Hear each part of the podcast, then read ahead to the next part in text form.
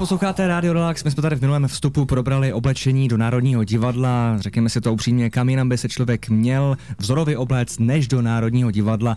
Teď se podíváme na to, jak je divadlo uspůsobeno pro návštěvu diváků s omezenou schopností pohybu. Pane řediteli.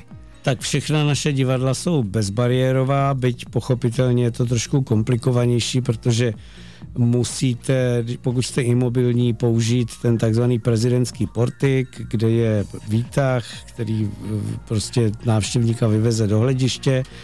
A to samé ale máme i ve Stavovském divadle, samozřejmě ve státní opeře na nové scéně. Čili ten, ten přístup eh, pro lidi imobilní je ve všech divadlech, je to dneska evropský standard a předpokládám, že po rekonstrukci eh, nové scény, která by měla v nějaké dohledné době snad být zahájena, tak eh, že to bude i lepší na té nové scéně.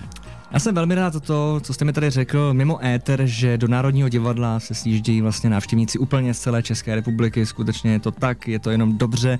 Jsme na to moc rádi a teď se podíváme na to, čím jsou třeba obecně návštěvníci Národního divadla neposlušní. Objevují se případy vandalismu? Ne, ne. Já myslím, že to je, Národní divadlo je vůbec zajímavý fenomén, eh, když se zeptáte i o, o lidí, kteří vůbec do divadla nechodí, co pro ně Národní divadlo znamená, tak se k tomu dramatická většina našich obyvatel a Čechů a Češek vztahuje s úctou.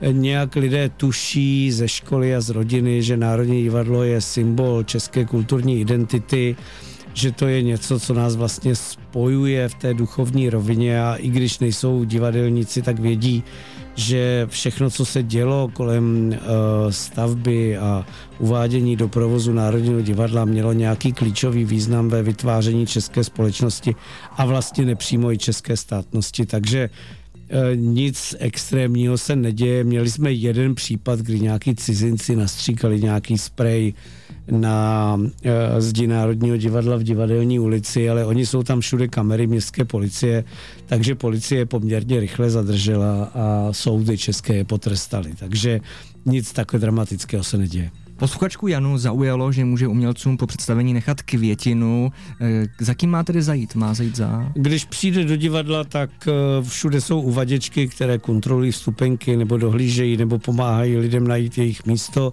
když kterékoliv uvaděčce dáte květinu a dáte tam k tomu pokud možno cedulku, komu to patří, tak uh, děvčata nebo i chlapy, kteří tam pracují, už si vědí rady a vědí, co mají udělat. A za chviličku se podíváme na to, jak dlouho trvá příprava inscenace